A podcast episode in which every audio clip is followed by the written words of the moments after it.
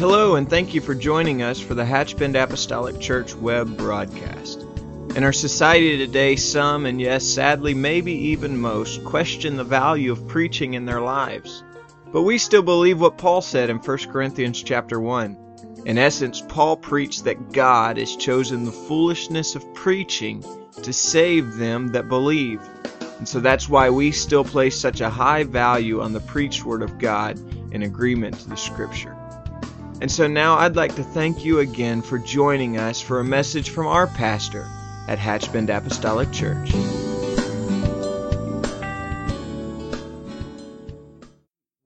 with me in the book of Judges, chapter 7. We're going to go to a familiar story, and uh, I'm going to believe the Lord to just have left us some handfuls of purpose tonight in this familiar story of a man that we know as Gideon. And I, I'm just going to jump right into the middle of this story and uh, pray that the Lord will just let His word be life to us and strength to us. The book of Judges 7 and 15. The Bible says, And it was so when Gideon heard the telling of the dream and the interpretation thereof that he worshiped and returned unto the host of Israel and said, Arise, for the Lord hath delivered into your hands the host of Midian. And he divided the three hundred men into three companies, and put a trumpet in every man's hand with empty pitchers and lamps within the pitchers. And he said unto them, Look on me, and do likewise. And behold, when I come to the outside of the camp, it shall be that, as I do, so shall you do. When I blow the trumpet, and all that are with me, then blow ye the trumpets also on every side of all the camp, and say, The sword of the Lord and of Gideon. So Gideon and, and the hundred men that were with him came into the outside of the camp in the beginning of the middle watch. And they had but newly set the watch, and they blew the trumpets and brake the pitchers that were in their hands. And the three companies blew the trumpets and brake the pitchers and held the lamps in their left hands and the trumpets in their right hands to blow withal. And they cried, The sword of the Lord and of Gideon. And they stood every man in his place round about the camp, and all the host ran and cried and fled. And with that, tonight, I want to just remind everybody in this house and whoever may hear this message that we have what we need. We have what we need. No matter how meager it may seem to us, we truly have what we need. Amen. You, you can be seated in Jesus' name. The sixth and the seventh chapter of, of the book of Judges reveals to us the story of Gideon. And uh, I, I just going to be very honest with you. I never tire of reading this story or hearing it talked about. Uh, I, I've enjoyed today just revisiting these scriptures again and letting the Lord breathe some new life even into me. God called Gideon a mighty man of valor. And I think one of the things that perhaps draws me to this particular passage of Scripture and to this particular Bible character is just the innocence and the honesty where with we find Gideon uh, portrayed not only his self betrayal, but the betrayal uh, perhaps of others around him, because he was a very common man. And I'm going to tell you, if heaven has room for common people, then I'm going to be right at home. Amen. But if the uncommon are not welcome, I probably don't stand a chance. I'm thankful for common, common people having room to work within the kingdom of God. When, when the scripture calls Gideon, or even the Lord called him, a mighty man of valor, that seems sort of complimentary unless you know the story of Gideon. Because we have to realize that indeed, at this particular moment, that Gideon was neither a mighty warrior nor was he a great military commander of any sort. He was just a farmer, a common man that was hiding his crop from the Midianites who had conquered Israel. He was just trying to look out for himself and for his own. He was doing what many of us, if not most of us, would be doing. He was hiding behind the winepress, the scripture says, while threshing his wheat. And it was at that particular place while he was trying to do what was in the best interest of him and his family and those about him. And while he was in true fear of his life, and if we had been right there, we would probably be doing the very same thing. Amen. The Lord, the angel of the Lord came to him. While Gideon was not prepared at that moment to take the reins of, of some great army, uh, I don't think it's fair to always paint Gideon out as just a cowardly man because he may have had fear in his heart, but I'm going to underline that again. I think the average person in that scenario would be have would have the same emotions coursing through his veins that Gideon would have had. If we were to put ourselves there, the greatest among us, if we were to put ourselves there, there is certainly room for doubt, there's room for question, there's room for faith being shaken. Gideon was a man that was really leading a common life, a simple life, much like you and me, just living day to day, kind of doing his own thing, minding his own business.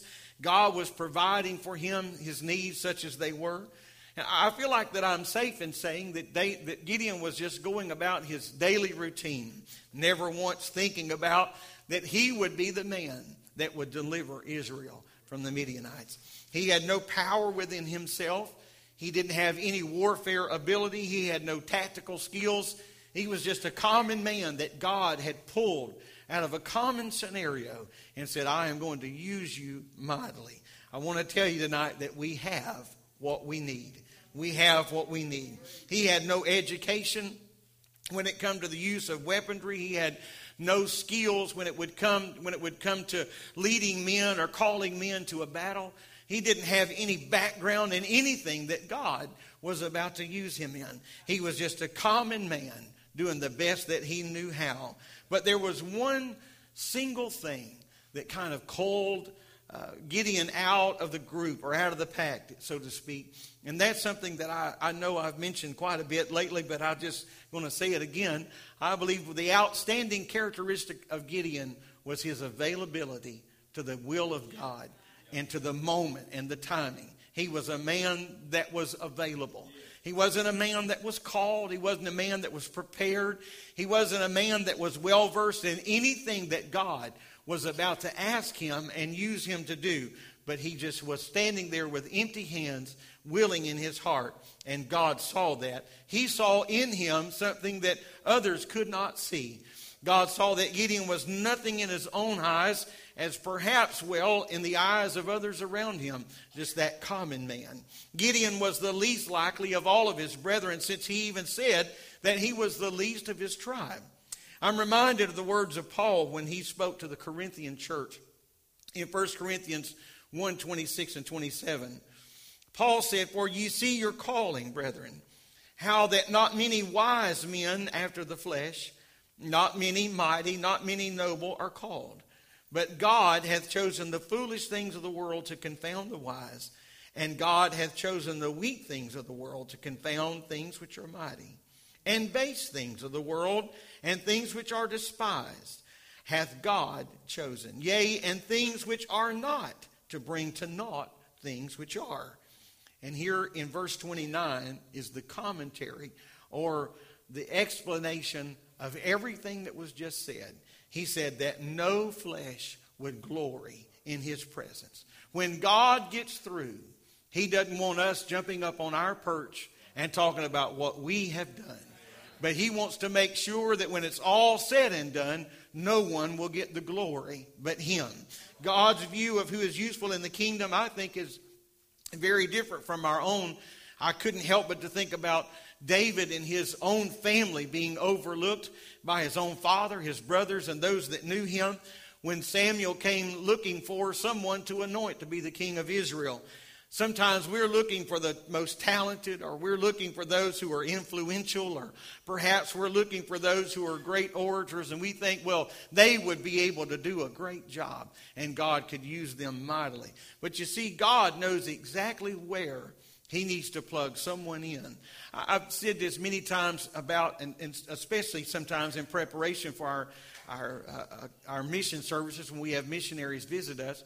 You know, sometimes we measure uh, the worth of a sermon by how well someone spoke or how well their presentation was, or we may measure that by their grammar, or we may, we may measure that by how impacted someone is, or how many times people stood on their feet and things of that nature, because you see, that's what we relate to in North America.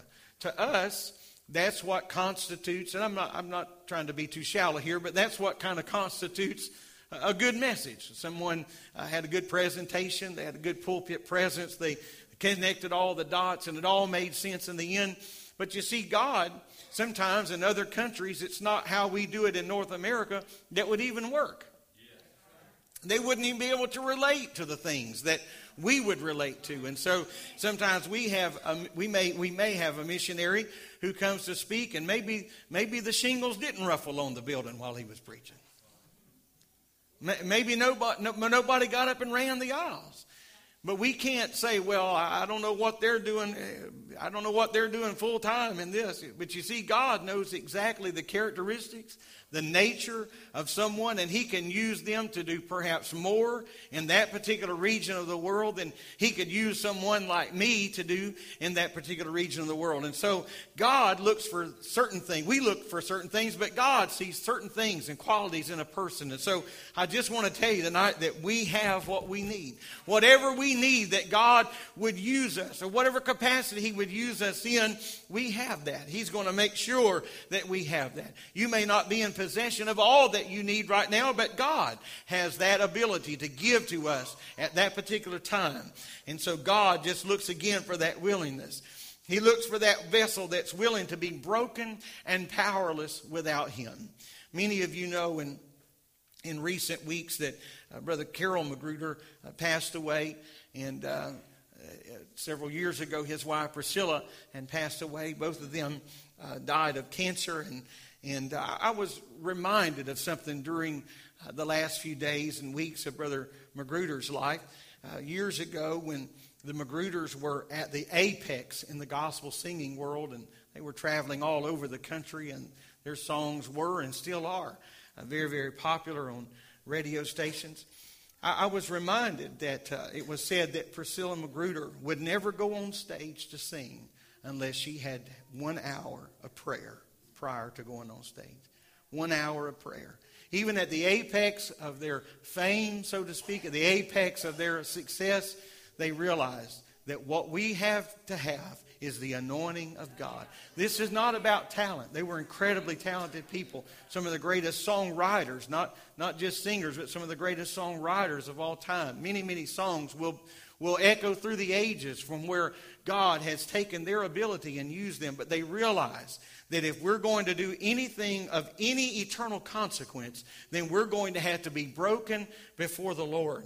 Sister Boyd and I had the privilege to meet them a few years ago and, and forge a friendship with them, and we feel very humbled by that. Uh, just to be able to, to sit in their presence and to realize what God has done in their life. And they had a very direct impact upon us in our lives, and I'm thankful for that. I want to I want to rub shoulders with people like that. Amen. I want to.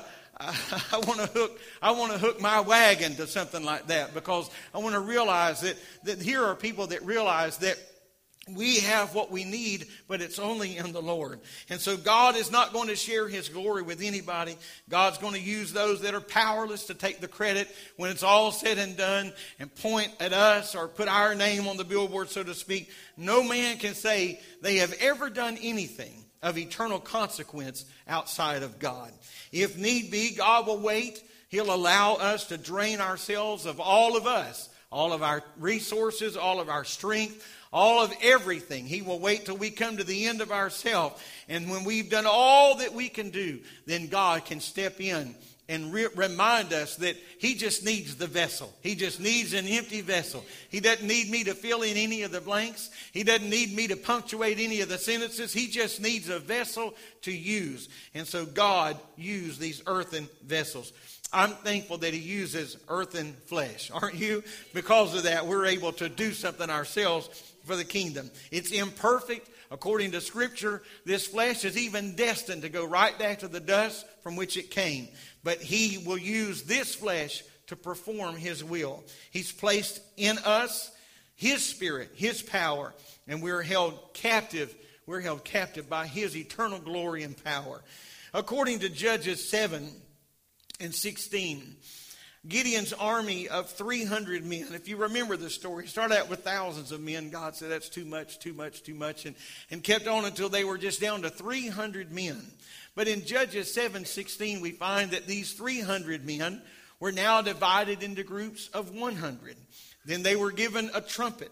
300 men were going to be blowing a trumpet all at one time. That would signal to the enemy that there was going to be more than just one trumpeter coming, or there would just be more than one person.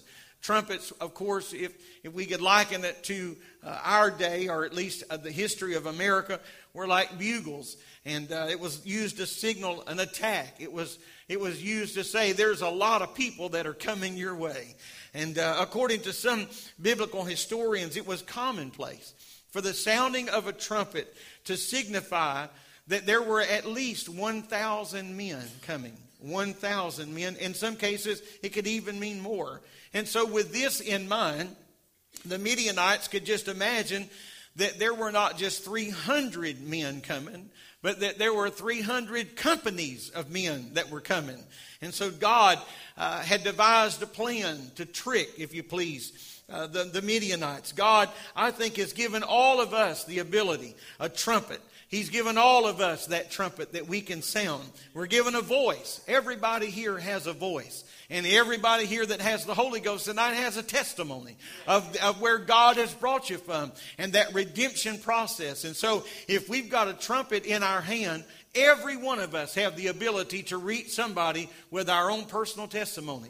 And I will say it one more time that nobody can tell your story like you can tell your story. No one knows where God has brought you from or what He's done in your life. And I'm not just talking about 10 years ago or 20 years ago, but what God has done in your life today or yesterday or last week. And no one can tell our story like we can tell our story. And so God has given us a voice. All of us can speak up. Each of us have been anointed by the power of the Holy Ghost. And so we have within us the ability to call heaven's power to defeat the enemy. I want to tell you something that Satan fears anybody that understands any measure of the concept of prayer. You may not consider yourself a mighty prayer warrior, but if you know anything about the power of prayer, Satan fears a person who knows how to pray.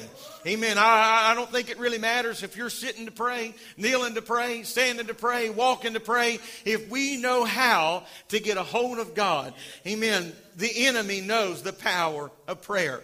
Second Corinthians 10, the Bible says in verse 3 For though we walk in the flesh, we do not war after the flesh. For the weapons of our warfare are not carnal, but mighty through God to the pulling down of strongholds, casting down imaginations and every high thing that exalteth itself against the knowledge of God. And here's a very important line don't leave this out when you're reading this. And bringing into captivity every thought to the obedience of Christ. I'm going to tell you that there are many of us, if not all of us, on several occasions that things cross our mind that have no business being on our mind. And it's right then that I've got to hold that scripture and say, I am going to bring that thought into captivity. I am not going to let that run. I'm not going to let that ramble. It's not just going to hang out in my mind. It's not going to pull up an easy chair and find a place of comfort. I'm going to rebuke that. Amen. Is this all right? I'm just going to rebuke that thought. I'm going to bring that into captivity. I'm going to arrest that by the power and the authority of the Lord. Now, if I were to ask for a show of hands tonight, anybody here that's ever had a bad thought, I wonder how many hands would go in the air. I see some back there raising both hands. Thank you for your honesty. Sure. Sure. Amen. And even those that didn't raise their hand have had bad thoughts. And even those that wish right now I'd move on to another subject have had evil thoughts. Amen. You put on your Sunday best and be as pious as you want to be, but we've all had things that crossed our mind that had no business being there. And so we had to move that out. You had to, you had to move that out. You see, sometimes if you leave the door open too long, unwanted things come in. Amen. And uh, welcome home. And so the weapons of our warfare, they're not carnal, but they are mighty through God. We can't win this battle on our own. We need the power and the presence of the Lord. Amen. They're spiritual in nature. And so, with our flesh, we can't conquer that, but with His power, we can. We have the word of the Lord. The scripture says, sharper than any two edged sword. So, when you have nothing else to say, just pull out this and start reading this. When you don't know what to pray, pray the word. When you don't even have the words to put together in a sentence that would even make a logical or legible prayer, I'm just going to pray. I'm going to pray the word. I'm going to pray the word. Why? Because this word can, can bring the enemy's devices and render them ineffective. We have the shield of faith, the scripture says, to stop the fiery darts that will come against us. That's what we were warned of. Amen. No weapon in the arsenal of Satan's power is effective against the shield of faith. I'm thankful for the shield of faith, the Word of God. Amen. They're just extinguished. Here's what Isaiah had to say about it No weapon that is formed against thee shall prosper. And every tongue that shall rise against thee in judgment, thou in judgment thou shalt condemn. This is the heritage of the servants of the Lord, and their righteousness is of me, saith the Lord. No weapon no weapon formed against can prosper. But you see, God will not place spiritual weapons in the hands of carnally minded people. Because if He does, they will for sure abuse them. Amen. So God chooses to use those that are totally surrendered to Him. And so I want to be totally surrendered. God chooses to use those that understand the frailty of their flesh versus the power of His anointing. In me, there is no good thing. But by the power and the grace of God, there is nothing that we can't accomplish. God has always taken the frailty of flesh and used that flesh to do mighty things. He, use, he chooses to use those who understand that it's not by might, as Paul said, nor by power, but it's by my spirit, saith the Lord. Amen. But if we have, the scripture says in 2 Corinthians 4 7 that we have a treasure. But here's the caveat it's in an earthen vessel. We have this great treasure, the power of the Holy Ghost, but it is in an unpredictable vessel. Amen. But he said, here's why that the excellency of the power may be of God and not of us. And so I'm going to put something powerful in something imperfect because I want the powerful to get the credit and not that imperfect vessel to get the credit. Let's look and, and see what Gideon does next in this, in this very familiar story. He handed them an empty pitcher now made of clay in the other hand.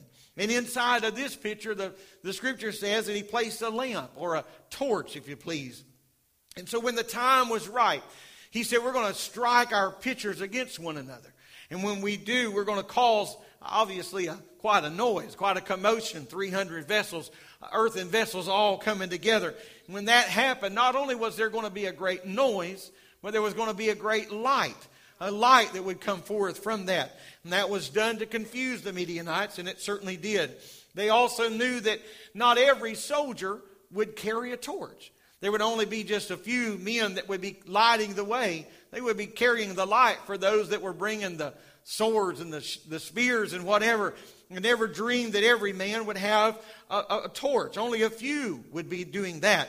And so the point that I want to remind us of this evening is this that in these vessels, in these earthen vessels, God has put the light of His power, His Spirit in us. Amen. If you got the Holy Ghost and you're not ashamed of that tonight, I want to tell you that you've got the power, the light of this gospel in your life. Amen. That's a there's a there's a spiritual principle really that is shared in this act because God breaks the hardness. He breaks the shell. And when he breaks the shell, the light can shine forth. And so if we can allow our flesh, that vessel, that clay to be broken, then God can allow his spirit to shine forth in us if we can be broken in His sight. God's power always flows from the inside out. Amen. That's the testimony of what God can do, not just in a few lives, but in every life. Whether we realize it or not, we shine light wherever we go. Somebody's watching.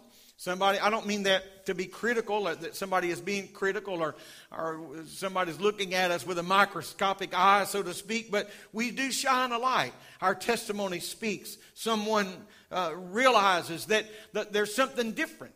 Uh, many people tonight would testify this that people have, have said something to you akin to this. There's just something different about you. They weren't being critical. There was there really is something different. That difference is the spirit and the power and the presence of God. If I could say it this way, the difference is light. Light in a dark world. Just simple light. And so the light shines forth. And when the light comes, the darkness flees. The Bible speaks of resisting the devil and he will flee from us. And that's true, James 4 and 7. We often just quote that part of the verse resist the devil and he will flee from you. But I believe the power of that verse is found in the sentence that precedes that. It's not just resist the devil and he'll flee from you, but that power comes from the beginning of that verse, which says, Submit yourselves therefore unto God. Then resist the devil and he will flee from you. And so the power of that, the overcoming power is not within our strength, not within us, but the, uh, the, the, power is the ability submit. Submission is the key to being used of God. Many people want to be used of God, but they want it on their terms. They would like to be used of God, but it, here's the plan. Here's how I want you to use me. But submission is the key. And so I want to tell you tonight that whatever God asks of you, we have what we need to accomplish that. He will make sure that He doesn't send us into the battle unarmed. He would not send us into the battle without everything that we need. If we turn to Judges 7, our attention to Judges 7 and 17, I want us to carefully look at these two verses because Gideon gives some real specific instructions here. He said unto them, now, before I read this, let me go back. I want to remind you of the man hiding. I want to remind you of the man that was trying to stash away his food and his crop, and remind you of the man that was hiding behind the wine press. I want to remind you of, of that man who felt so insecure and so unsure about his own ability. That was the man that we met in this story. Am I right? Now listen. This same man, he said unto them, Look on me and do likewise. And behold, when I come to the outside of the camp, it shall be that as I do, so shall ye do. When I blow a trumpet, I and all that are with me, or when these hundred men that are with me, when they blow the trumpet, then you blow the trumpets also on every side of all the camp, and say, The sword of the Lord and of Gideon. This is the same man that just mere uh, scriptures ago, verses ago, was saying, Who, who me?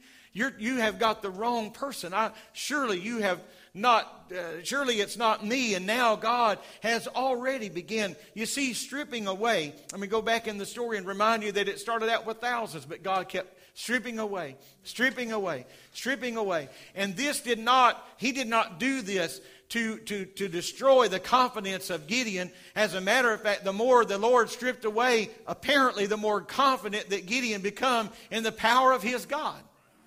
But he realized that if we're going to accomplish this, you got to have a vessel. And that vessel apparently is me. And so Gideon was not some egotistical maniac. He was not somebody high on the fumes of his own success. But somewhere he reached down inside and looked at those men around him and said, You watch me. And whatever I do, that's what you do. When you blow the trumpet, and when I blow the trumpet, and the men that are with me blow the trumpet, then you start blowing the trumpet. I, I, I believe that it's an absolutely important that we understand this that no matter how uh, fragile we may feel, or no matter how insufficient we may feel, and we, no matter what we think God has taken away from us, God doesn't take away without putting something back in. And sometimes we only look at what we're losing and not what's coming back to us. And I say, Lord, thank you for what you're putting in this man, Gideon, because if you're doing it for him, you're doing that for me.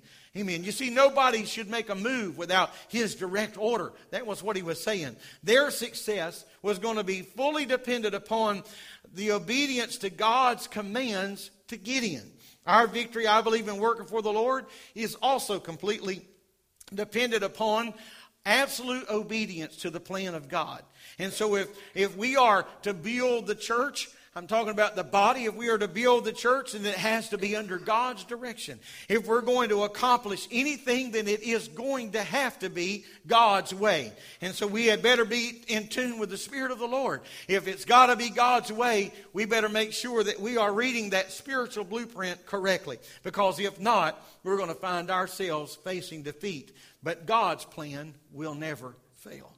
The Bible says in Psalms 127 and 1 Except the Lord build the house, they labor in vain that build it. Except the Lord keeps the city, the watchman waketh, but in vain. You see, it's not really the man with a hammer in his hand that's building the house, and it's not really the watchman on the wall that's keeping the house, but it is the power of God that is sustaining. Finally, we got to take note of what the army of Gideon was to shout after they broke their pitcher. The scripture says they were to shout the sword of the Lord and of Gideon. And I think it's important that we read that correctly because it doesn't say, now when we get there, you shout the sword of Gideon and of the Lord. But he said it's the sword of the Lord and of Gideon. Gideon was very careful that he didn't put his name above the Lord's name. He knew that it was God's sword and God's battle, and it was ultimately God's victory. But he wanted and wanted God to receive that that that glory. But Gideon's name was added. And if you know the story the scripture, you know that those in the in the camp of the Midianites had already heard the name of Gideon. And so Gideon wasn't inserting his name here to get a little glory. But in that dream, they had already heard, in the, in the dream and in the things that God had prepared for them, they had already heard the name of Gideon, and God allowed the spirit of fear to be set loose in the enemy's camp. And so the name Gideon was going to be very significant in this, in this defeat. And so the Midianites have been talking about the dream that God had given them. And in that dream, the scripture says that a barley cake had rolled down the hill and destroyed a Midianite camp. The Midianites were a very superstitious people, and immediately they interpreted the dream to mean that the army of Gideon was going to utterly destroy them, which we know in truth was how it was. But what they thought the army of Gideon was going to be was thousands and thousands of men, not just 300 men. That dream, that dream would certainly come true because God, again, had allowed fear to spread in the enemy's camp. And then Gideon's name was called, and panic struck the enemy's camp because they knew that the dream was coming true. God's plan for battle was aided by the fact that God knows and controls the, the actions of our enemy. They could not stand against his power. And so it happens with those who love the Lord and whose lives are under the anointing and the directing power of the Holy Ghost. How often we hear of great men and women of faith who have been used of the Lord mightily. As a matter of fact, just while we were away, uh, one of the, the, the pastors shared with me a, a story that I want to share with you now. Many years ago, he was preaching for a, another, when he was much younger in his ministry then, and, but he was evangelizing. He and his wife were evangelizing, and they were preaching a revival in Dallas.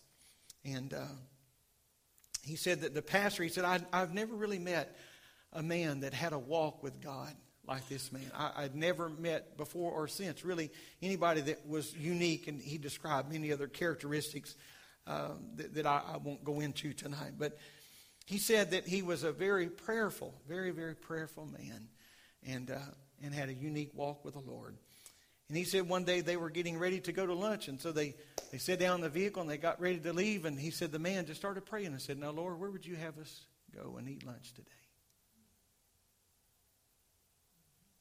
See, almost we would almost get cynical right here, wouldn't we? We'd have to push that back a little bit. And so in a few minutes, he, he just sat there and he said, in a few minutes, he just said, okay. Okay, Lord. He looked over and he said, we're going to go to such and such restaurant to eat because there's a woman we're going to meet meet there that's going through a divorce and she needs us to pray for her. So they went to the restaurant, they ordered her food, they sat down at the table. In a few moments, a lady come walking up and sat at the table next to them. And the pastor looked over at her and said, How are you doing today, ma'am? And tears began to come down her cheeks. She said, I'm not doing so well. And she confessed to them at that table, she said, I'm, I'm going through a divorce and, and I'm having a real hard time. And he said, I know you are. And God sent us here to have prayer with you today. And they prayed with her in that restaurant. It's really quiet, isn't it?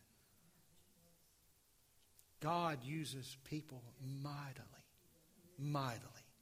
We hear that great, tremendous faith where not only situations like this maybe one on one, but other, other instances where just multitudes of people are healed or filled with the baptism of the Holy Ghost, or miraculous things are done. They were delivered by the hand of God, the power of God. But here is the whole key God needs a vessel to use, a vessel to use. And I'm thankful that God still speaks and I am very grateful that men and women still listen. And here's the challenge that is before us tonight that the enemy's tactics are not so much sinful in nature as they are distracting in nature. Because the greatest enemy that we face, you know what the, one of the greatest obstacles we have as a church? is distractions, busyness. Busy. Just busy, busy, busy, busy, busy, busy. And I'm not minimizing that. I'm just saying that is that's really where we are. There's not a person hardly in this room, with very few exceptions, maybe I would say, that doesn't have more to do than you have time to do it. You're stretched beyond yourself, as you sit in this house right now. And God's still speaking. And so the question is are we still listening? Has the noise of life been amped up to the point that we no longer listen or hear the voice of God? You see, we need His anointing upon our lives. When the seven sons of Sceva attempted to cast out devils, Without the anointing of the Holy Ghost, the demons answered them in this fashion in Acts 19. It's in your Bible. The Bible says the evil spirit answered and said, Jesus I know. Are you ready for this? And Paul I know. But who are ye? And so it wasn't just angelic power that hell recognized, but it was fleshly power that hell recognized. That is the point that I want to underline here today. Jesus, I know, well, of course they would know Jesus. But here's the hope that we have. Not in that utterance, Jesus, I know, but our coat comes on this next level, and Paul, I know. But who are you? And so I would submit to everybody in this house that you could take out the name Paul and just put a blank there, and you could write your name in that blank. Am I right? I believe that. The evil spirit said, Jesus I know and Paul I know, but who are you? The demons knew Paul not because Paul was such a great man, but it was because he realized that it's not by might nor by power. It's, it's not a name itself that's going to mean anything. It's the name of Jesus that will mean everything. And so when we speak God's will in God's word, when we do it God's way, then all the power of hell has to stop because we have the power of heaven on our side. And, and you've heard it a million times, but greater is he that is in me than he that is in the world. And so we have the power of God, and that light has been placed in an earthen vessel. He placed a trumpet in our hand to give us a voice to speak, to teach, to preach the message of salvation to whosoever will. God has given his word to us, the sword of his word to us. What a great weapon we have in our hand. And then we have one responsibility, and that is to break this vessel of clay and let God do something with us. we can just stand, the musicians, if you want to just stay, that's all right. We'll just do it different tonight and throw everybody off. Jeremiah said this Jeremiah 20 and 11. But the Lord is with me as a mighty, terrible one. Therefore, my persecutors shall stumble, and they shall not prevail. They shall be greatly ashamed, for they shall not prosper. Their everlasting confusion shall never be forgotten. Let's do that again. The Lord is with me as a mighty, terrible one. Therefore, because of this, my persecutors shall stumble, and they shall not prevail. They shall be greatly ashamed, for they shall not prosper.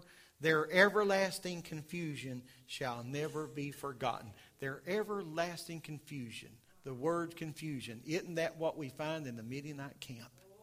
They were confused, plain and simple. They thought thousands were coming when only hundreds were really on their way.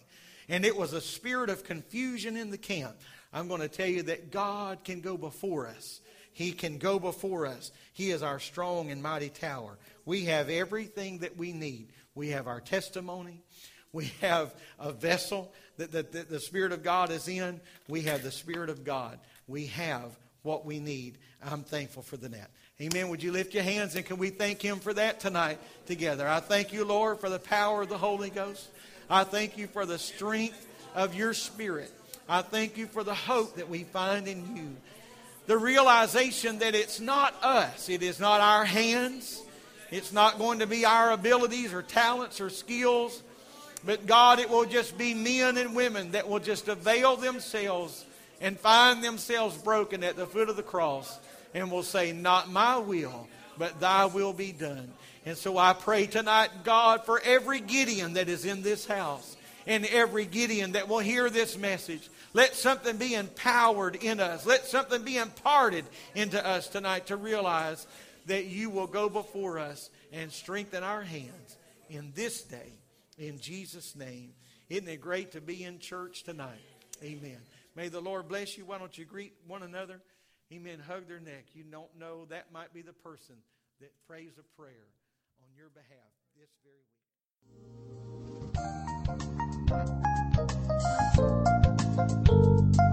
week. This message has been brought to you today by the Media Ministry of Hatchbend Apostolic Church.